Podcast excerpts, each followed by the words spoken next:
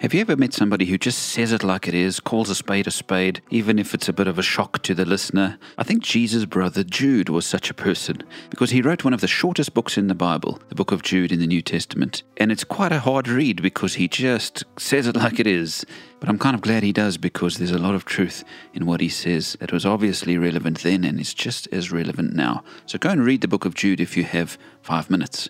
And let's see what God teaches us as we go through it this week.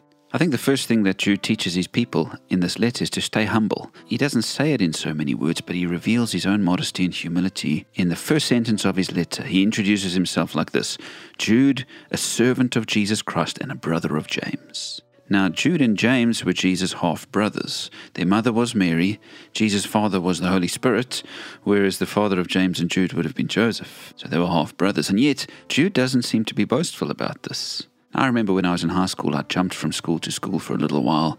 Spent grade 8 at CBC, and then in grade 9, I went to King Edward School in Joburg. I joined the tennis team when I was there, 2005. Roger Federer was untouchable, number one tennis player in the world at the time. One day I was walking back to the car after tennis practice, and an older school kid came up to me and started chatting, and he said, Who's your favorite tennis player? I said, Roger Federer. And he kind of smirked, and he said, I'm Roger Federer's cousin. Man, he was so proud of it. Federer's mom is South African from Kempton Park, actually, so it could have been true. But I never forget that moment. He was so chuffed with himself for being related to the best tennis player in the world. Now, Jude could have started his letter saying, I am the brother of Jesus Christ. He could have been arrogant and proud and used his family connections to boost his authority, but he didn't. He mentioned that he's the brother of James. The whole church in those days would have known James very well. But as for Jesus, he calls himself a servant of Jesus. That modesty is something you and I can learn from. And by all accounts, Jude didn't always believe in Jesus as the Savior. In fact, there was that moment in Jesus' life when he was busy teaching and his family arrives to speak to him. People say to Jesus, Your mother and your brothers are outside. They want to talk to you. And Jesus says, Who is my mother? Who are my brothers?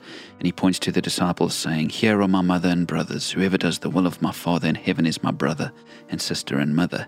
That's in Matthew 12, verse 48 to 50. Jude must have been hurt. Jude, by all accounts, wasn't there to see Jesus die on the cross. When he was dying, Jesus looked down and he had to ask John to look after his mother because his brothers were nowhere to be found.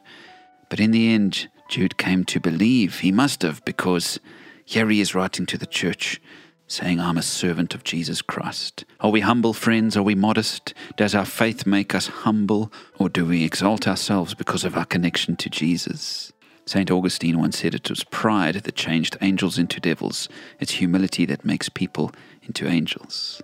Stay humble, because even Jude, the brother of Jesus, did.